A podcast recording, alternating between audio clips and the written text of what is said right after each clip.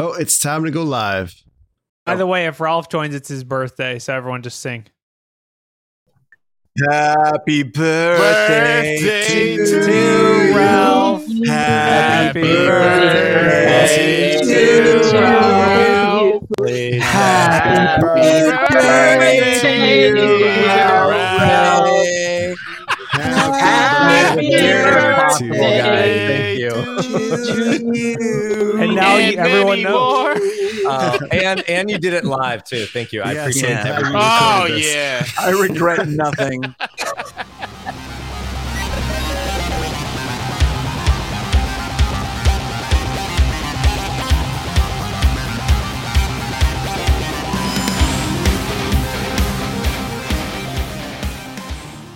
Hello and welcome to another edition of Black Hills Information Security talking about news. This particular edition is brought to you by BHIS. We do security operations service, we do IR, we do network threat hunting. We also do this little thing that's going to catch on. I think it's called network penetration testing, where we break into networks and help, like, you know, stop hackers from doing that thing. It is also brought to you by Anti-Siphon Information Security Training. If the idea of hiring Black Hills Information Security seems too daunting to you and you want to learn how to do what we do, you can totally just go to Anti-Siphon Security Training. You can check out our on-demand options, you can check out our live training options, and if you're just getting started and you're wondering seriously what the hell is going on, we also have pay what you can options for people just getting started in computer security. So this week, again, I am joined by the people upstairs who are moving chairs and vacuuming Is that an elephant in the this room? exact time. Like it literally just started. Just like as soon as the, the music started rocking out, Bo's like, and it's like, um, we're joined by Charles or the BSD Bandit. We are joined by Corey. We are joined by Hayden, who I don't know you, man. I don't know you. Like, I'm sure you're super cool. It could be we've met multiple times, but I'm dead inside. He's been working Uh, here for three like- years. I'm, I'm the Slurms McKenzie of InfoSec. I have partied too hard in this industry. Speaking of people that party too hard, we have Ryan, who finally has one gig fiber at his house. Five, Ralph actually. I have May. five of them now. Finally old enough to drink. And Bronwyn, speaking of people who finally got high speed internet, I no longer have to speak to Bronwyn as though like we're on CB radios. It's like Bronwyn, Bronwyn, are you still on satellite? Over. Communications Like, by ticker tape. the power of Elon Musk compels you. She got a she got a Starlink she got a Starlink satellite dish and, and now she's pregnant with Elon Musk's like tenth child. Apparently, God, no, That's no, no, not- no, No, that's not how technology works. All right, Wow, the terms of service the have really changed for Starlink. Yeah, I, I just lost my again. I'm, I'm out. things are crazy. Did I mention we're available to hire for pen tests? um, all right, all right. So we need we need to get in. We need to get into the uh, we need to get into the the news stories. Um, the first news story that I wanted to talk about is I, I don't know where this is going to go. This is from the Register. Uh, PC Store told it can't claim full cybercrime insurance after a social engineering attack. Do you, do you all have a chance to read this article or anyone take, take a look at I, it? I got to find it. Ryan's trying to find it. I'm going to set I'm going to set the stage right now.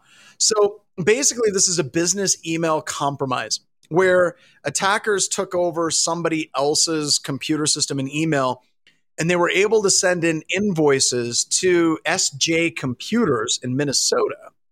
And as somebody at SJ Computers actually paid the invoice. Now, What's interesting about this is Travelers is the insurance company. And by the way, we're going to talk about Lloyd's of London here in just a couple of minutes as well. But Travelers defines computer fraud, which they cover up to a million dollars, as intentional, unauthorized, fraudulent entry or change to a computer system or computer instructions directly onto the computer system. But here's the deal they actually have specific exclusions for social engineering and they this is basically from the uh, court filings. It said sj computers did not suffer a penny of financial loss when the bad actor hit send on the email message. And sj computers would never have suffered a penny of financial loss if the ceo had not opened those email messages, or if the CEO had asked the purchasing manager about them, or if ERI Direct had answered the phone when the CEO called, or if EIR, ERI Direct had promptly returned the voicemail message left by the CEO, or if the CEO had waited to hear from ERI. Basically, the CEO just went and paid that stuff Ooh. as soon as it came in. This is a little bit of a terrifying news story. I'm, I'm wondering is this is this narrowly defined? Like, no, no, no, no, business email compromise. They were tricked out by this email and then they transferred money. Don't worry about it. Or do you think this is just the beginning? And we're going to get social engineering is going to be scoped for insurance companies to actually get to the point where they consider things like uh, spear phishing to be social engineering because you can see how that bucket can get real deep real quick if you start excluding social engineering uh, as as a possible means. Yeah, it sounds like a trend that could just come up. Is if you're excluding that based on social engineering, what's to stop those companies from also excluding other kinds of like user errors? Where if you execute a program that you know you shouldn't be executing, is that going to exclude you from that coverage as well? Like, where, where's the line there? Um, I'm going to like the- sort of disagree because I feel like this is kind of an example of due diligence. Like, I mean, the, insurance, like what you were reading, John, it just sounds like, man, if you had even tried just a little bit not to, to pay, not to get destroyed by this, we would pay you. Is basically how Yeah. it read. But I mean, I feel like it's kind of in this case, it's a little bit. You do have to demonstrate that you tried. Like, if you just although it is funny because insurance is like if I just drive my car into a lake, it's not like they're like, no, we can't pay you for that. I'm like, well, I'm an idiot. I drove my car into a lake. They're like, here's ten thousand dollars. Your car's worth ten thousand dollars. I'm like, okay. So I guess it's a weird precedent with insurance what it covers, what it doesn't cover, but I could see I don't think it's a dangerous precedent so much. I think it's just companies will have to demonstrate, hey, you actually uh, tried not to get hacked. But it is scary to imagine a company being like, oh, actually, if you double click, that actually it's not covered. If you right click, it is covered. but if you double click, not covered because that's technically social engineering. So like, Oh my god, that it sounds end? like that sounds like Apple Care. yeah, actually, you took a shower while you owned this laptop, so it's not covered. not covered. Yeah. But it was two rooms away. So nope, sorry. The moisture the moisture indicators are tripped. Uh, nothing I can do. You, you live in Florida, so Hey, warranty void. Yep, that's six hundred dollars. I'm with John though. This is a dangerous precedent because look at the statistics on how many compromises start with a phishing email. Mm-hmm. Yeah, but it, it, and I, I agree. I, I agree with you agreeing with me, Bronwyn. Um, but uh, but but you know that idea of, of spear phishing and um, one of the things about spear phishing is we're trying to either get code execution or we're trying to get credentials and i'm wondering if we're going to start seeing policies change to where they're either not defining social engineering so they can keep it loosey goosey or they're going to be very specific in how they define it but this is going to lead right into another lloyds of london article here in a second but the fact that we have two insurance like stories right off the bat is kind of a bit terrifying because the insurance industry is freaking out. Um, they're losing money on these particular attacks. And that's like, as it stands right now, I don't think I'm that worried, but I am worried about how insurance companies are going to handle this moving forward. Because you're right. Social engineering, it's like, well, if you wouldn't have clicked that link, you wouldn't have been compromised. Yeah, and it, I, I, I, I got a strange feeling it's going to be the loosey goosey effect. I don't know why. I just feel that way. like, Wait a minute. Wait a minute. So, so you, you're saying, wait a minute, you're telling me that insurance companies may not be completely trustworthy? that's what, exactly what I'm saying. Exactly. See, okay, hold on. Not to be the guy that like pulls on the Jeff Bezos mask that looks like a lifeless lizard, but um, the the thing about this is it introduces this introduces like a, a market space where I can just be like, uh, actually, we do cover social engineering, so come over here and buy my cyber insurance. Like, I, I feel like a cyber insurance policy that doesn't cover social engineering probably not worth investing in for most companies. Like, just Mhm. drop it and get a company that covers it. From my perspective, I mean, I don't know if that exists, but I will say like this is the uh, this is the market, right? If he if I if my car insurance doesn't cover if someone if I drive my car into a lake, I'll just go get different car insurance because I drive my car into a lake when it says turn left, I turn left. But So um, you've got a so you've got a lot of questions you want to ask your insurance company. Does this does this is this work if I drive my car into a lake? No. No, that would be insurance fraud, Corey. That's illegal. You could It's go not to jail fraud if it's an accident. What you didn't mean to do it. What about Yeah. if it was an accident? we would cover it, Corey, if you didn't put it in air quotes when you brought it up. Yeah, and streamed it live when you were asking about it. I will Yeah. say that their insurance fraud thing is an interesting thing because, like, obviously you can be like, "Hey, hey, uh, send me an email. I'll click it, pay the invoice, then we'll claim it." Like, it is because in the case of like uh, you know auto insurance, they would probably look at the police report, and if it was just like the person was intoxicated, they drove straight into the lake, uh, you know, whatever, it's not covered. um, or, Yeah. but like for, for what is it going to be? It's probably going to come down to they'll hire a third party company and say, was this legitimate? Was you know, did it trip the threshold for the policy and all that? I mean, I think cyber insurance is one of the things. It's like it sounds really great until you start thinking about like the edge cases Then- where you're like, then it gets scary. it- yeah, and it's like how much are they going to pay out? Are they going to pay me in Bitcoin? Are they going to pay the like? How is that going to work? Are they going to give me the you Bitcoin? credits to Shakey's. Um, you know, Mike B 0001, not 001, not 01, but 001 said Okay. insurers are getting more and more aggressive with denial. Had a client get ransomware the following year, they were denied by 160 different insurers, so they had to Hmm. operate for months without coverage. And I think that that's Oof. also interesting Ooh. because you get hit by ransomware, you file the claim. Let's say that they pay the claim, and from that Then point on, you're you. persona non Yeah. because you literally, when you're filling out for insurance, it says if, if if you've been ransomware in the last 12 months or 24 months or five years is the longest one I've seen. Yeah, this insurance stuff, I think I I've always not always. This makes me sound old, um, but I've been saying lately that we have compliance standards, which we're also going to talk about in the show a little bit later on. We Mhm. talk about government actions. We talk about all these things, and none of that really moves the needle in the industry to actually make security better. But as soon as insurance companies stop paying for certain things, that's going to move the Mm. needle. That's uh, the, very, uh, very I mean, it's also the, the insurance thing is a numbers game, right? It's literally like, all right, how much does it cost to get phished? Divide that by however many clients we have. That's the insurance premium, right? But so I guess it's like, how do you? How are they setting these rates? Are they like how like with auto, you know, auto insurance or home insurance? They have very clear statistics on this stuff, but like a lot of stuff never gets reported or it's reported. Like, where are they getting their data? Like, I feel like the whole lightning strikes twice thing with ransomware, like. I feel like if you got ransomware, you're not going to get ransomware again. But I, I don't Uh, know. Maybe the statistics. Ah, Yeah, wasn't there All that right, article so- where there was like three guys ransoming the same company all at once that we talked about like last week? That sounds it's starting to sound really dirty. I don't like Lightning, it. no, lightning uh, never strikes the same happen. place twice. Yeah, we're not Well- we're not going to Google image search that. I No. guess That's- with, that's we not know that with insurance, with traditional insurance, it's the opposite, right? Like when you get into an accident, your rates go up. You're like, this guy's an idiot. He drives his car into a lake. Do not cover him at any Do cost. not cover it. mhm. I don't know. You All know, right. it, I I'm with Terry Pratchett when it comes to insurance. Insurance is like gambling. Basically, you're placing a bet, and and you and the insurance company are each betting. One is betting that nothing will happen according to the policy, and the other party is saying yes, something is going to happen, and if it does, then I'm going to pay you out. And yeah, yeah, Terry yeah, it's interesting. he Yeah. nailed it. And then, yeah, the deductibles means the house always wins. Yep, there's a puppy in the background. So let's keep this thing rolling. Um, let's see how like like uncomfortable we can get people that are listening. Uh, Lloyd's of London, by the way, uh, this is a Wall Street Journal article.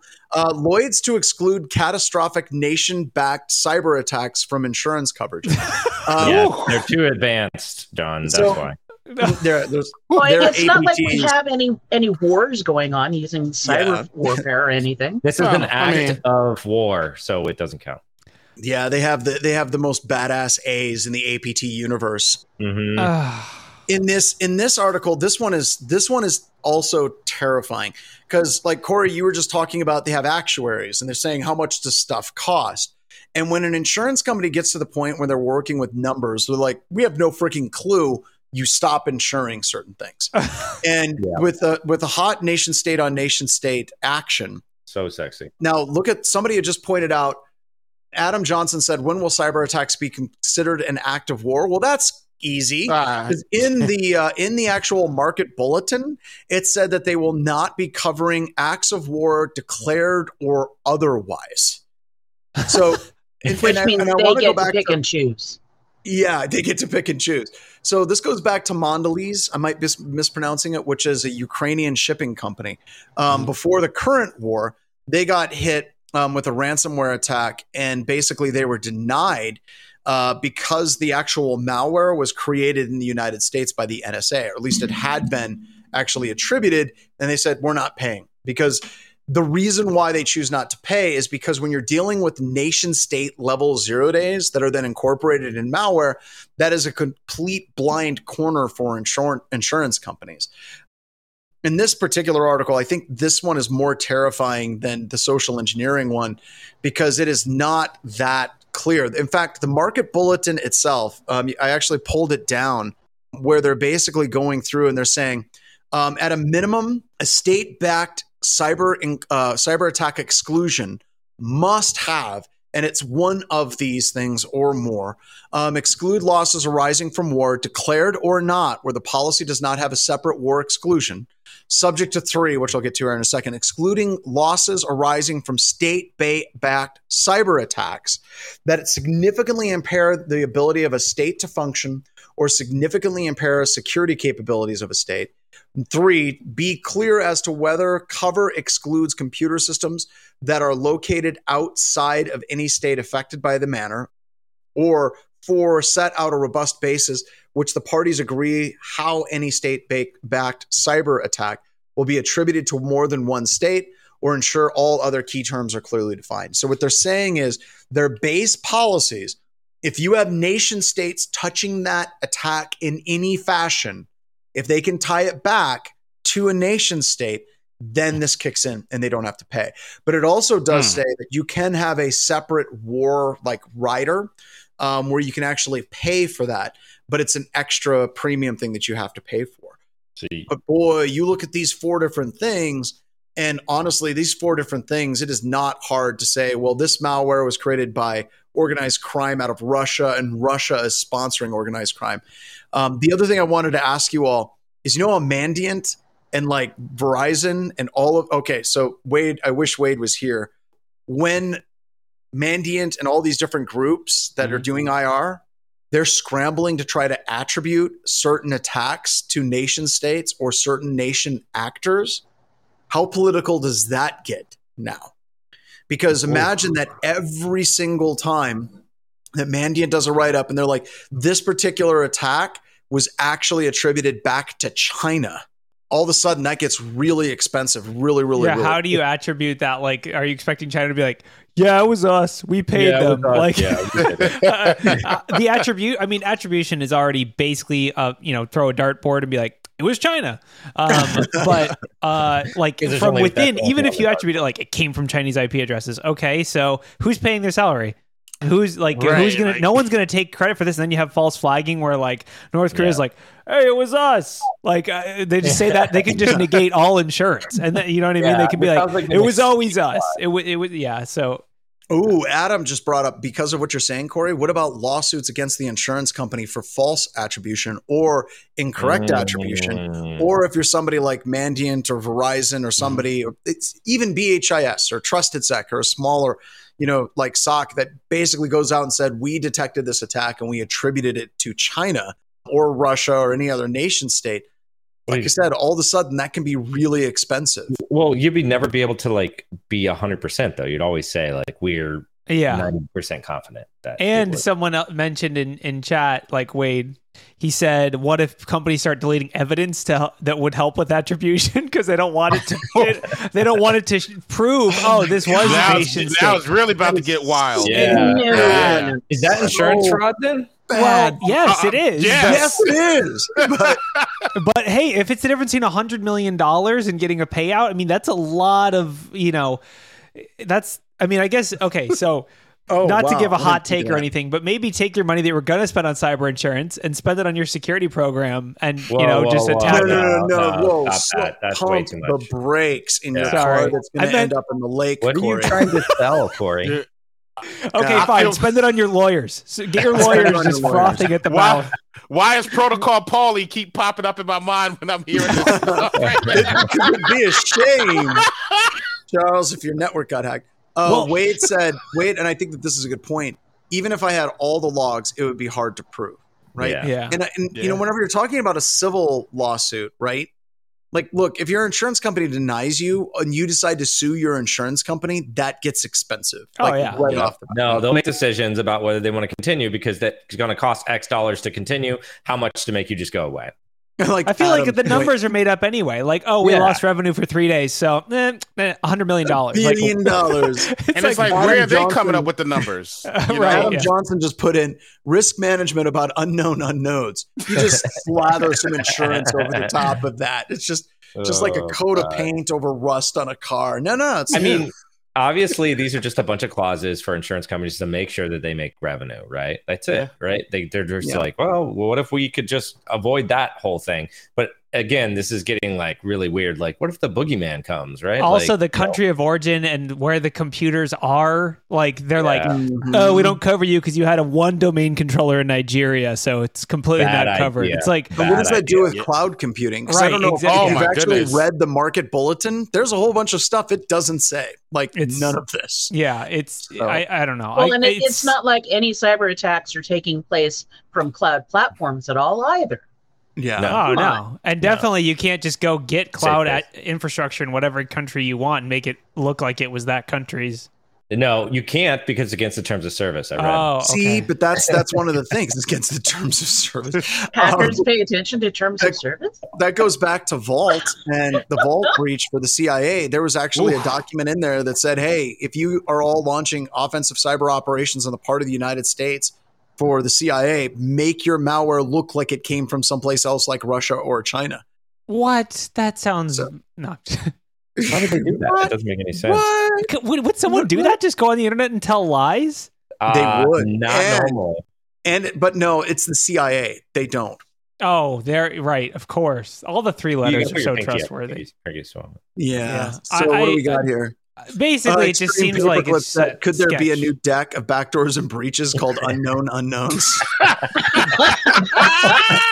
It's called a random D20 you roll, and if it's above It's- D10, it- it- it's basically the closest thing to running a security operations center. We cover your head in a brown paper bag, and then we just do a pillow fight and just beat you up constantly. And you're like, I've been hacked. Oh my god. So, uh, oh my god. I, Yeah, I, I yeah. just, I just, like, like, like I said, this is setting the stage so insurance companies don't have to pay if they don't want to. And that's- Shocker. they- that's yeah, shocker. What's back? Charles is like, you mean we can't trust them? I, I just, I- but Yeah. I, I feel like with this, this is going to be something for companies that are in the know. Like CISOs are going to be like, look, insurance companies are not going to pay if they if they can find a way out. So we have to do due diligence. We have to do this. So you're going to have the companies that are like, you know, going to do it right. They're going to set stuff up.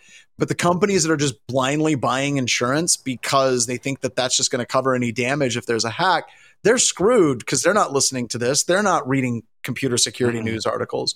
And I wonder how long it's going to take for like the news to get to them that you just can't hide or you just can't cover up your security flaws with insurance as well. Are there Well- any like regulatory? Is there anything that requires you to have cyber insurance? Like, obviously, to drive a vehicle on the road, you need auto Auto insurance, insurance, in, yeah, in yeah. most states. Is that and also health insurance is like sort of, kind of, sort of mandatory? Is there is cyber Actually, let me insurance find out mandatory? real quick. Because Let me find out. I just can- I'll be because like. I feel like we're basically from my perspective, if I was a CISO CISO right now, I'd be like, seems like a shady investment because they're not going to cover it if anyone says North Korea during any por- part of this investigation. It's like all there's so many like, oh well, we don't have to pay. Oh well, this happens, so we don't have to pay. Oh, actually, this is an undeclared war. Uh, you didn't know this, but it's undeclared, so you're not we're not paying. It's a like- covert secret war. That's why. It's just, Yeah. no one knows about this war. It's undeclared, but that means we can't pay. Sorry. I mean, Yeah. it makes sense. the most interesting part of that to me was that I think it was Threatpost said it that if there's no attribution, the insurance company makes an objective, ob- objectively reasonable assumption of whether or not it was an attack from a nation state. And so I wonder in what situation they would actually not choose the one that gets them, you know, a ton of money They're like, you know what? Your coverage was ten bucks. We're not going to pay. Sorry. Oh, I it's so bad. Uh, Wow. All right, we Yeah. got to get off insurance. Let's get off Yeah. insurance. Let's hope it's not somebody mandatory. else pick. Somebody else pick a story. I did the first two. Oh, hey, so I got one. AirTags. They're back. They're, Oh, yeah. better Wait. than ever. No, okay, so this story is a good one, I guess. So AirTag leads to arrest of airline worker accused of stealing at least fifteen thousand dollars worth of items from luggage. Right. So I guess uh, this guy, and it was from Florida because, of course, right? Um, I can't help it. because they Um, have no privacy laws. Yeah, and so Right. I guess they were uh, 19. Uh, he got counted two two counts of grand theft. Anyways, the uh, uh, air tags were used to uh, find him. Um, I guess there were some air tags in some of the luggage. It took the you know law enforcement a little bit to kind of like put the case together about um, you know where not necessarily where it was, but like I start associating and then figuring out who uh, lived in that area and stuff. Um, anyways, so yeah, uh, AirTag arrest criminal. It's not all bad, guys. I mean, imagine stealing all this stuff and just leaving the AirTags in the in the bag. Like it's literally like, oh, if I, if I was doing it, I would just resell the AirTag. It's just another profit margin, you know. also, who is traveling with fifteen thousand dollars of jewelry in their luggage? Like, I don't know, man. No, I no, don't no. know. It, I, I, it was nuts. multiple. It was lots and lots of different sets of luggage, and and an interesting point. Dan Me- Daniel Miessler he made a comment that he's going to going forward have honey tags. Honey Yeah, tag. His right? luggage. You have like ten of So them. he'll Yeah. he'll have the ones that are that are obviously Yeah, air tags, and then he'll have stealth air tags hidden Mhm. elsewhere in, in the superstructure. I thought yeah. that I, was kind of sew, funny. I sew the AirTags inside of the luggage, so there's no pocket to get it out of, and so they don't even realize it. Well, you say that, right? But I'm I'm a child and I have no luggage, so I had to buy a suitcase recently. Um, and there was actually a lot of them that had like inner interior pockets specifically for like an air tag or things like Yeah. that. Yeah. Or you can hide your weed in there.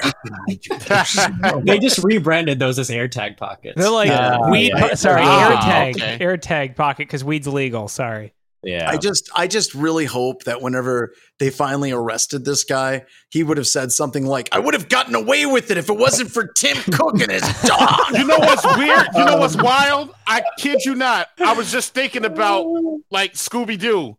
Like now, let's see who the real criminal is. Air tag. Like, I- AirTag. It was it was AirTag all along. I can just see the only one takeaway that he probably got from this is that he should have had an iPhone, so it alerted him when that there was an AirTag. Well, he did. He just had a lot of other people's iPhones. Pretty much. Yes, that's right. He just he just kept not- he had to keep like turning the notifications off. He's was like, just getting- man, these freaking iPhones won't shut up about being tracked. I'm sure it's nothing. Gling, gling, gling. Something with and I, I I don't know. It's like, you know, you know, help your fellow man out. Anytime there's an AirTag alert, just hit accept on that. Just.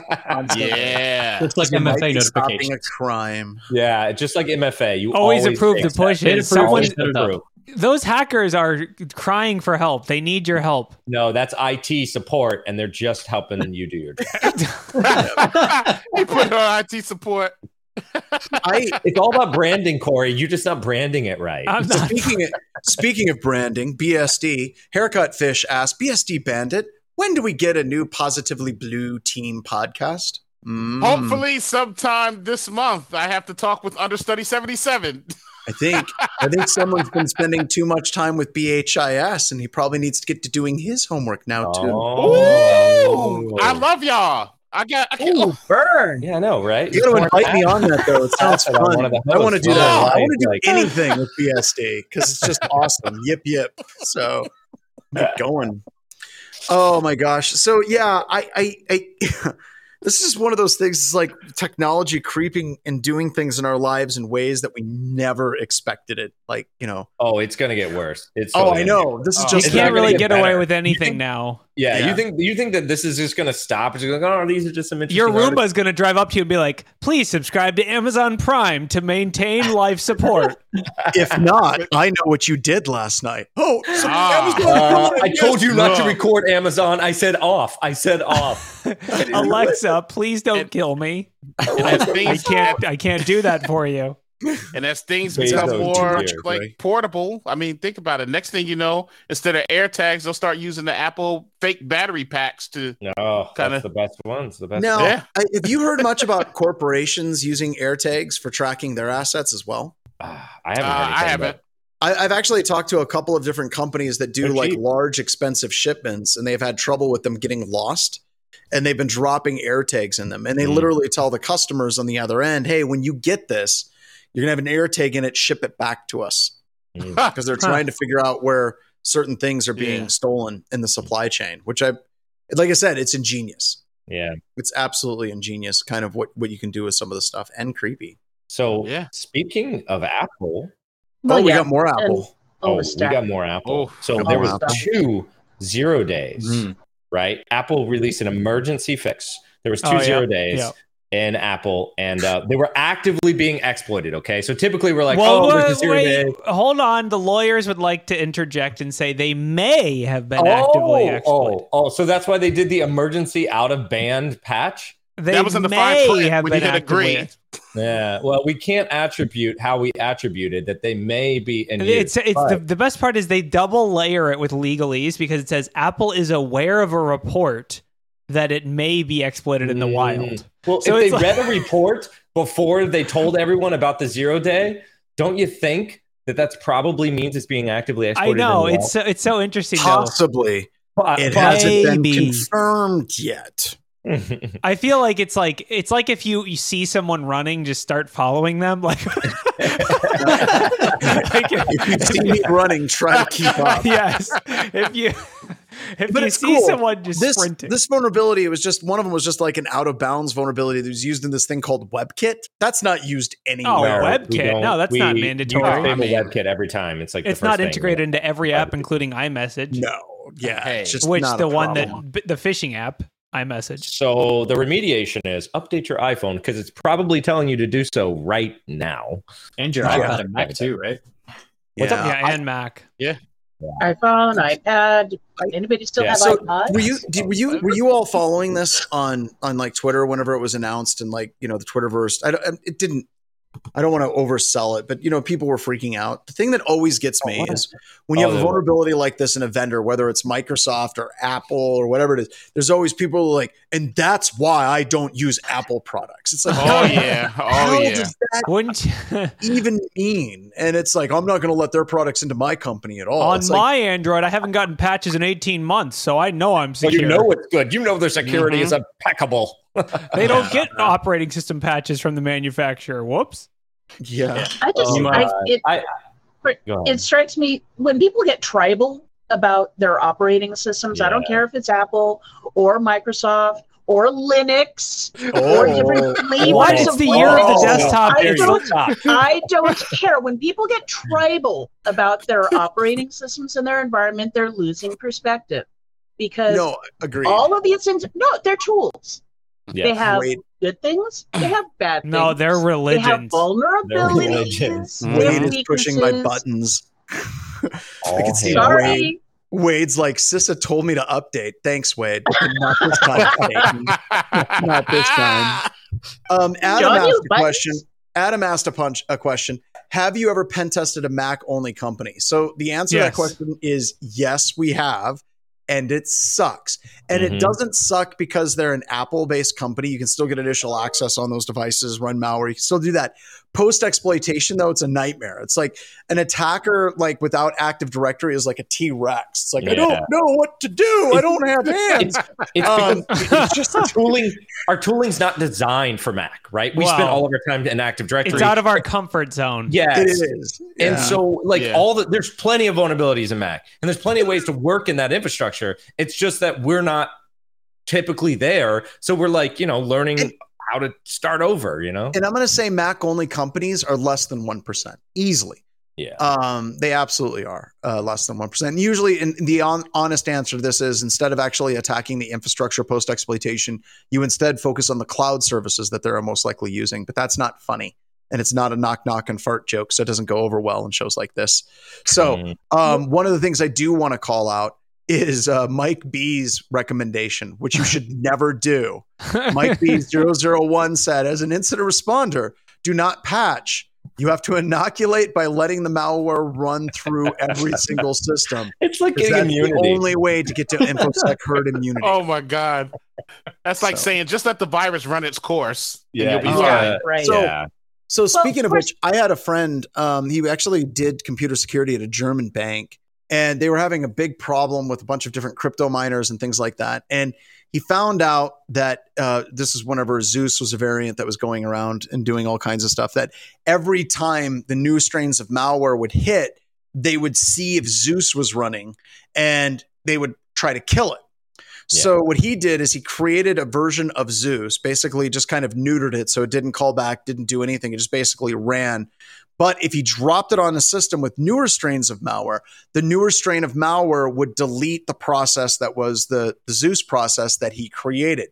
So then he installed his this like neutered Zeus malware Canary. across the entire environment and then went through and saw which of the systems in the environment was it not running on and he would go and take those systems off the environment that is traditionally we call in the industry one of two things either a that's freaking awesome or b Hold an my beer. incredibly bad idea try explaining that one to your insurance company That's a hold my day. beer level of that is a hold my beer level Yeah. computer security thing Tired of frustrating and avoidable incident response meetings? Need something to pick you up from the endless void of security incidents?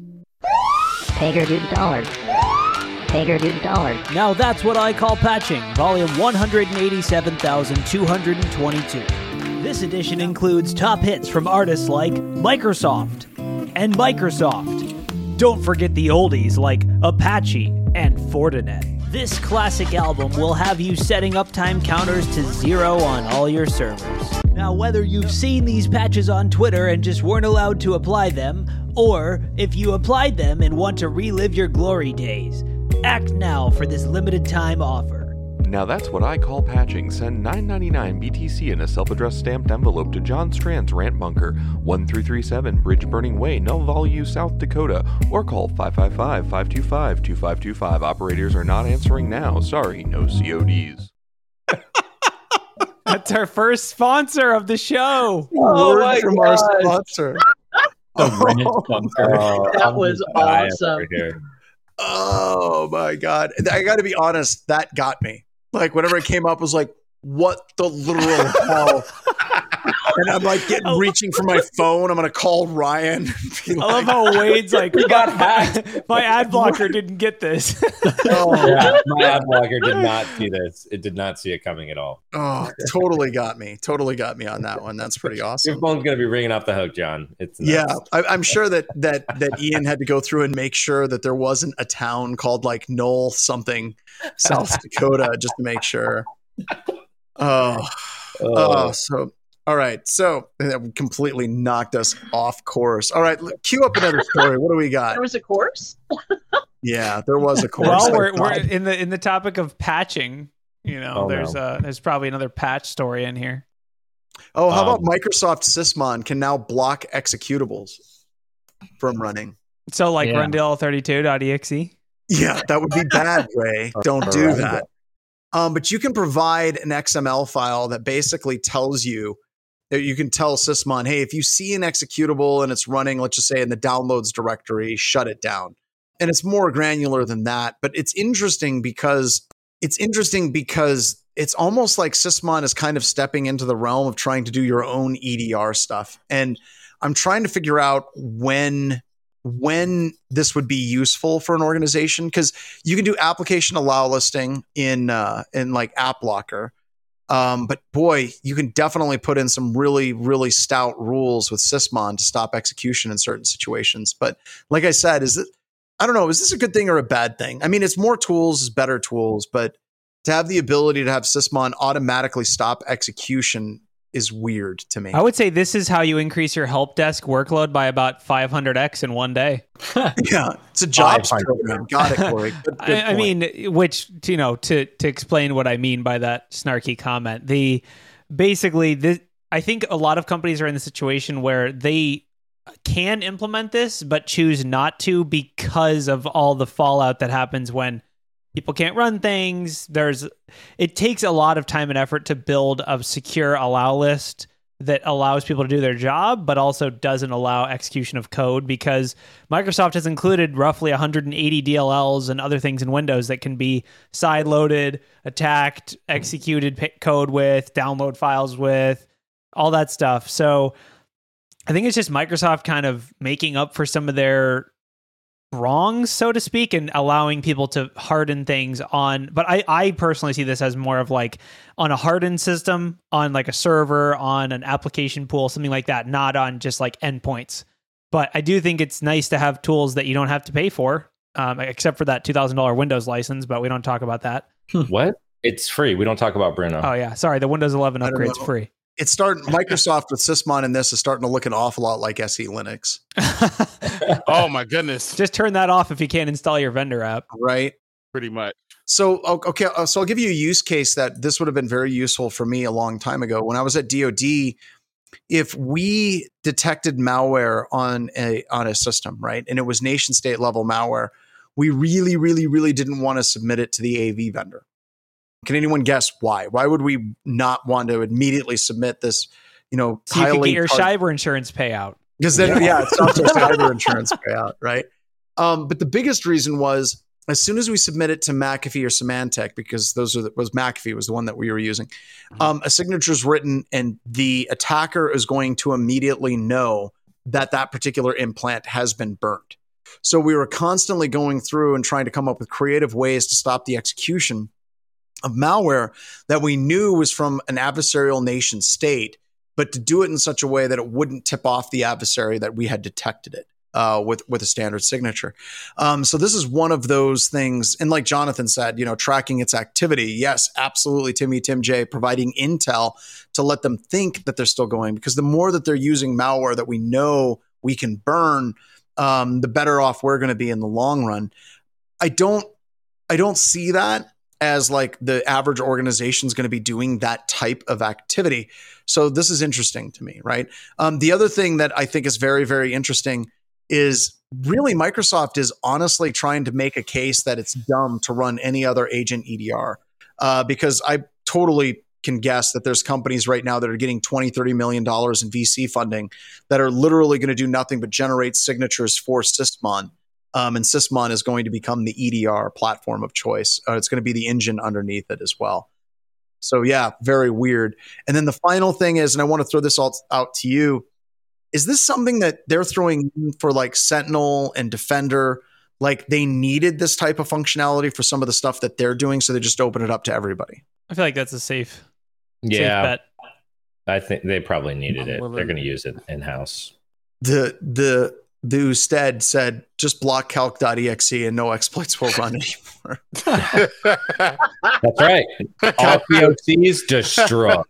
yeah, But now all the calc.exe. accountants can't do their jobs. Yeah, That's. I mean, would a physical calculator? What year is it, Corey? I mean, seriously. yeah, they got their Wait, calc.exe is a physical calculator? That's kind of no, but if they if you disable it, that's all they're going to have to go to, and they're not going to have Flack, it. Flackvest just basically said bypass EDR on your next pen test by having Sysmon stop the EDR executables from running. Beautiful. Just go right after the root, huh? Yeah. Oh my god, I'm sure there's not a DLL side load in Sysmon, is there? no. Hmm. no. But hey, this isn't this isn't BHIS talking about bad ideas again, is it? No.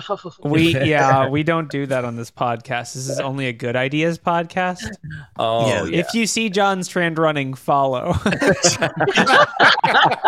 try to keep That up. should be a shirt. That should be a shirt. If you want to make a shirt, that should be a shirt. If you see John Strand running, follow. All right, so jumping off of that topic, I I, I want to talk about tractors. Oh, is your tractor sexy? International Harvester. if Uh, take DEF CON hacker shows John Deere tractors can run Doom, and the subtitle on The Verge is "Mow We down your enemies." Um, Oh, I get it. wait, wait, wait, wait. Are they saying it can run Doom the game? Or are they saying it will cause Doom? It runs No, Doom the game Doom the because game. Doom it runs run on a pregnancy test, man. It runs on everything. Yeah. You So- can run it on a pregnancy test. Uh, tried it multiple times. I'm not kidding. Beautiful. So one of the things about this, I think, I think is interesting is the fact that it's running Doom is funny. I, I think that the really interesting thing about it is John Deere is a is a horrible, horrible company whenever it comes to like requiring Proprietary, yeah. farmers to proprietary Yeah, yeah, yeah. code. You got to subscribe to all of this stuff. Right. And uh, by the way, this edition of Black Hills Information Security Talking About News is brought to you by Kubota. but this is interesting because it shows like jailbreaking it and how you can get it to the point where you can execute any of the malware that you not malware. Jesus, That's what I. Bad ideas. Um, you can Well, get it to execute Doom what is you want it to do for jailbreaking it and rooting the device. So, I mean, the fact that it's running Doom isn't the end state. It's basically articulating what you can actually do with these as well. But, uh, you know, and this also is another thing I think people need to understand. Farmers and ranchers out there are absolutely going to follow this guide on how to jailbreak their tractors. Yes. I guarantee you uh, to get away from the control that John Deere is giving them. Uh, sorry, John Deere is putting over them with software and basically even running their really expensive farm implements with this. Yeah.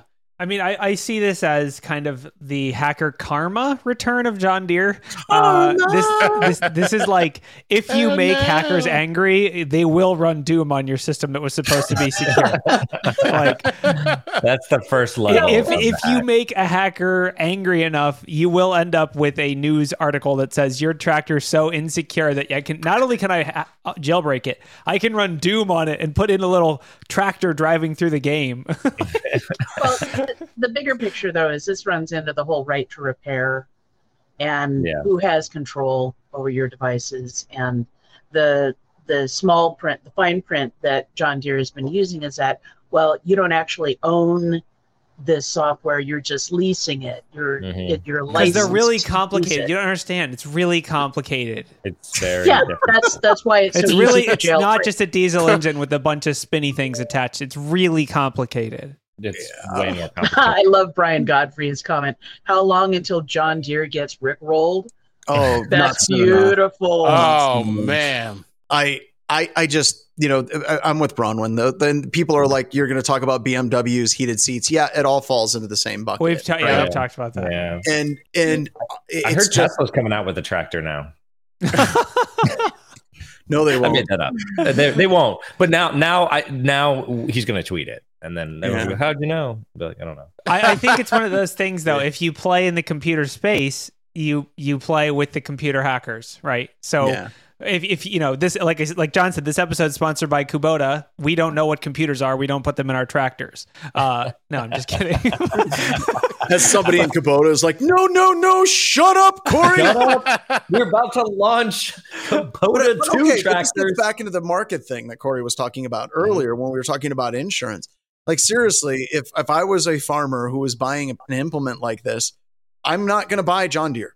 I'm going to go with something else that maybe is not going to have me do a monthly subscription just for the diesel engine to work. Right. Uh, that's and I think that that's got to change, right? Um, that Yeah. absolutely has to change. I, but I think it opens up a market for someone else to compete uh, in a way that John Deere is trying to, you know, control. You know, they're trying to be monopoly, right? It's monopolistic nature because if they had, They uh, have the you know, ecosystem. It's like Yeah. yeah, yeah it's similar to Apple. With it's just kind of. I mean, it's a little different because a, a hundred or you know thousand dollar iPhone is different than a million dollar tractor because it's a twenty or It's a thirty million dollar tractor, though. It's a million dollar tractor because you can make money. That's why it's a million dollars, not because Yeah. it actually cost it that much to make. it. Well, it's pressure, right? Because you can have Yep. this self-driving tractor, and then you can go and you know do milk your cows or whatever while your tractor is planting or whatever. You know, it's it's it's sold as like an incentive, but like John said, if I can't actually use this tractor to do what I need it to do, I'm going back to the you know 1982 Yeah. Big Bud or whatever. Like it Well- is what it is.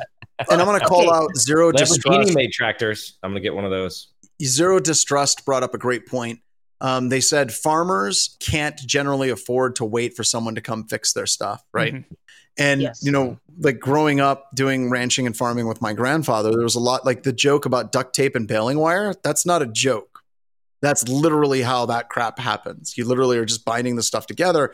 And if all of a sudden you're getting to the point where it's a software glitch, or if you accidentally didn't update or didn't make your payment or something There's an OTA upgrade happening to your tractor. Please check back in 24 hours. Yeah. exactly right. And you and you're also looking at like just let me give you an example of that, right? Let's say that this thing goes down and it's a software glitch or whatever it is, and you've got to you got to bale hay and it's going to rain tomorrow. You have to bale hay today. Your entire Like, that's investment. not yeah. That's not an option, right? And I don't know. And it's just it's not a good place for this, and it's not a good look. And uh, it's go make money someplace else. There's better ways to do it. You know. Yeah, I know it's that just the MBAs yeah. look at it. MBAs was that, look at it. MBAs look at it in that the whole leasing and licensing and subscription model, it looks good for the company because that guarantees their revenue stream. Mhm. Yeah, if we have a revenue. thousand people who are on this subscription model, we know that we're going to get 1,000 times whatever the subscription price point is. And we Yep. can rely on that. So for them, it makes sense. But the problem is then we have people like the farmers, and they can't get stuff done when they need to when stuff breaks because they're beholden to this company and when they're going to get around to coming and helping out.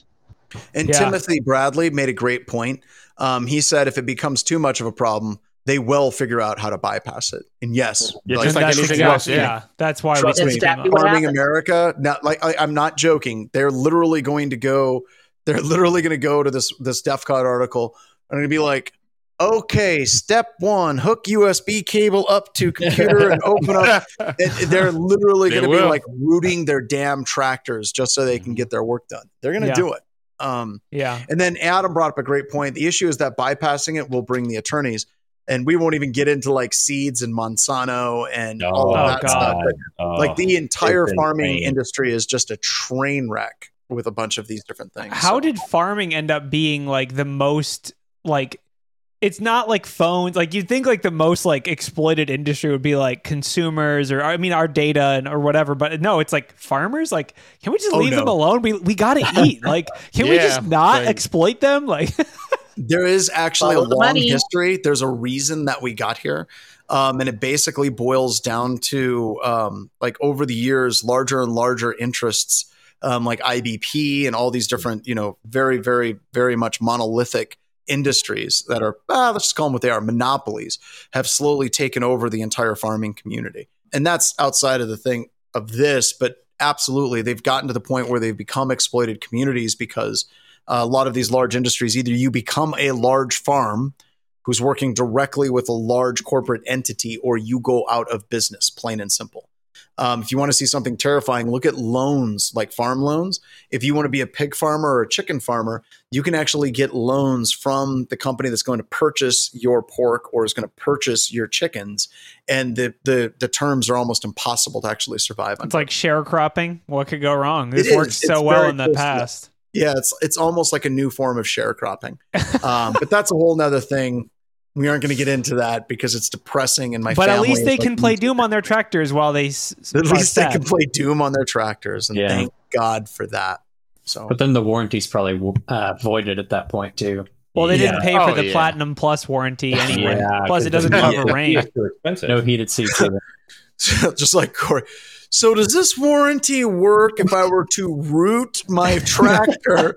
yes, Corey, that would absolutely. But no, what's going to happen though, honestly, is you're you're going to end up with a bunch of uh, farmers. They're going to come up with a firmware update that you can basically flash the firmware on the device, so the tractor works at a base level and stops communicating, and any of the kill features are dead. That's where this is headed. And you're Yeah. literally going to have people driving around the country selling this stuff out of the back of fruit trucks where they'll give you a USB stick and instructions on how to root it and install that firmware. That your tractor's still going to work just like it always did. It's just John Deere won't be in there. Um, that's New coming. Hack 5 Bash Bunny. New Hack oh 5 yeah, Bash, it's a Bunny. bash money for a track John Deere. Yeah, Oh, John And then they're gonna have like the John Deere flipper. operatives going in and like re unrooting it. They're like, Yeah. They have like a sting what you do at operation. we think you may have. If you got a problem and you need John Deere to service it, you just take a beer and just pour it all over it. And you're like, I don't know. Uh, what are some I of the guns playing- in Doom? I was playing Janet Jackson and the thing just stopped. I don't- I don't know. oh God! Playing Rhythm Nation. Nice Flipper. segue. There we go. Flipper, the farmer's edition. yeah, I don't know what this has to do with anything at all, other than the fact that it's awesome because Rhythm Nation was such a cool song when I was a kid. But apparently, it DOSed some hard drives on some laptops. It Mm. has its own CVE, which is the Old best laptops. How, Yeah, how many yeah, musicians have their own CVE? Is like Janet Not Jackson many. by herself in that regard? She's got to be at this point. How would she fix it? Like put in a new verse? I I just want to know how they discovered this. Like, what Right? was their Who- How did they recreate this condition? Like, So Ralph, there's these things. I don't know if you're familiar. They're called nerds. Oh, Um, okay, all right. Tell me and, and like tell when more. things happen, they're like, Fair why enough. do they happen? No, no, no. the- but they had to be listening to this song. Well, I mean, someone near them could have been doing it. Frequency it. Supposedly, Yeah, it didn't have to be on that laptop. It could be. Here's what happened. Some company bought an IT a d- IT department somewhere bought like a thousand laptops that were affected by this, and then they were like, "Why is like?" And everyone that comes in with the report is like, "It happened right as I was listening to this one song." And they're like, "What? What song is it?" There's one Janet. Then they test it in a lab, and they're like, Hmm. We have to discover. We they have to also explore this. they also let's not just make it for Janet Jackson. Remember, these other security researchers demonstrated that they could do it with an Iron Maiden song. Um, to see if they could identify it "So as it, well. does it count as security research? Just blasting loud music and waiting for my computer to crash?" It does today. It's literally fuzzing with songs. They fuzz yeah, this is the new toaster hacking of a new generation. Yep. I like of it. rhythm. So, but this nation applied to spinning rust, though. Right? Yeah, spinning rust only. Okay. It's it's it's really esoteric, uh, but it's it's interesting to think of how a physical device can be vulnerable to weird certain frequencies. But it just makes it just makes computing that much more fun again. It So do you think- it is does. Janet Jackson- That's true. So That's is she true. nation state sponsored then? Because I mean, Nation state sponsored. like, you probably can't get insurance anymore. like, do you think? Oh Like, do you my think god! is is this? So if my laptop crashes from this, I can't submit it to cyber insurance because technically Janet Jackson is It's a nation, nation state. state attack Yeah. it's a rhythm nation that caused it to go down. It's a rhythm nation. nation. Nation. That's a nation rhythm state. nation. That's an undeclared war Five, on pop four, music. Three, Three, two, two, one. one. um, I, I, I, don't know. I, I, I just, you know, that right now in Silicon Valley, there's someone that's getting like they're, they're doing a pitch. They're like, all right, so we need ten million dollars of VC funding. So what we're going to be doing is we're going to be playing through an entire catalog of all kinds of different music to find out exactly what frequencies cause which components to actually crash, and then we're going to correlate that back to whatever government like hardware is being used by the United States government, at DoD, and we need ten million dollars so we can research this. It would be the new zero day initiative whenever it comes to music. People are like, dude, are you high? No, I'm not. I'm a former Harvard MBA from John Deere. Don't laugh at me. I am not microdosing psilocybin. It's like a new threat. You're not going to send someone like a Rickroll. You're going to send them this and crash their. You're gonna send them, yeah, yeah, Oh, man. exactly. Uh, Yeah, with th- they're- yeah. discs, All they're right. pretty much they're not okay. They're not dead, right? But they're mostly dead with like consumer devices like laptops and stuff like that. Yeah, but someone posted in the chat what freak what song kills AirTags. Someone's got to figure that out. Uh oh. But they don't There's have a any pitch in Silicon Valley. You They're, just they're know working that on it. Aphex Twin out there is like challenge accepted. uh, I can tell you one thing though. I it's for not to bring it back to the AirTags. Somebody is gonna, and it probably wouldn't be that hard to come up with an AirTag detector, right? Something that could detect AirTags, right? Like Yeah. a Metal detector? AirTag. That'll be in the What? next Sysmon. Mhm. That'll be in the next Sysmon. Zero Yes. platter, zero day platter. All right, that sounds like a tasty dish. All right, everybody. That- Thanks everyone. Bud Patch is here with the Talking About News weather on the ones. Brought to you by Mailfoon. Mailfoon is enterprise spam for enterprises. Did you just get back from Black Hat and received a torrent of advertising and marketing emails for that weird shirt that you got in the moment? Well, it's probably coming from Mailfoon. Mailfoon, enterprise spam for enterprises. Moving into the week, we have Monday. The pew pew level is high because there is a robot uprising. Uh, that's right, uh, robotic process automation and Blue Prism. Guess what?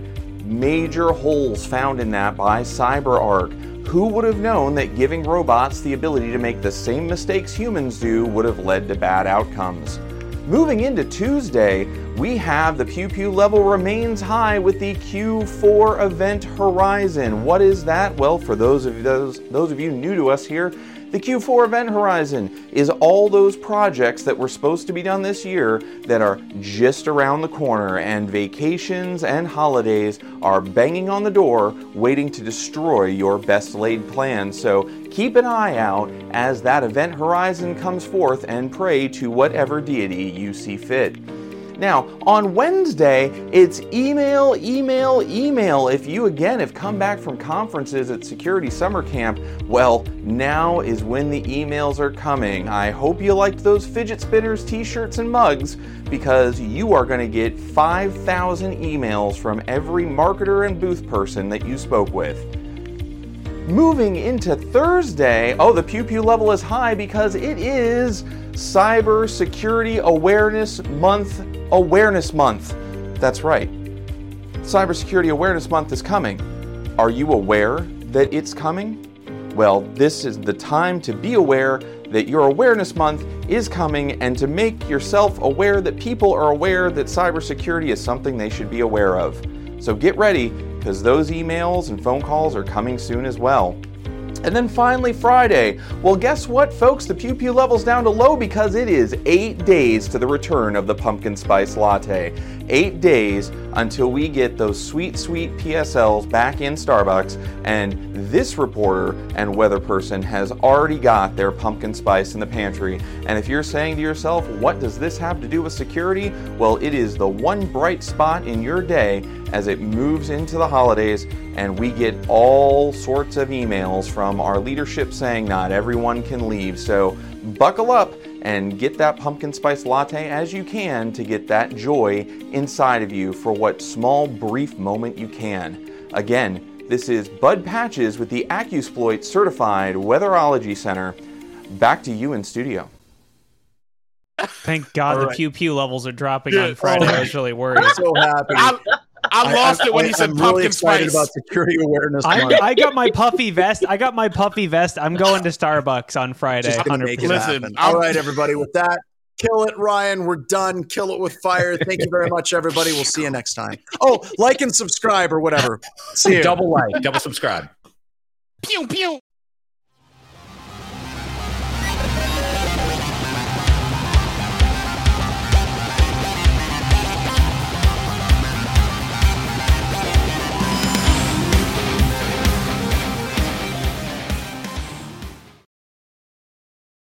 Ryan, you hit it. You hit us on the curve, man. We didn't even. I didn't even see No. any of those. I laugh. I laugh so. See, this is why I love the Mondays. Yeah. This sets off the week. Like, like I get. I, and he, I lost it when he said pumpkin spice. I was like, uh, I love this time of the year. I love that how John was like signing off and it cut him right off into the commercial. he was ready to go and he just I gotta go. You think you can leave? No!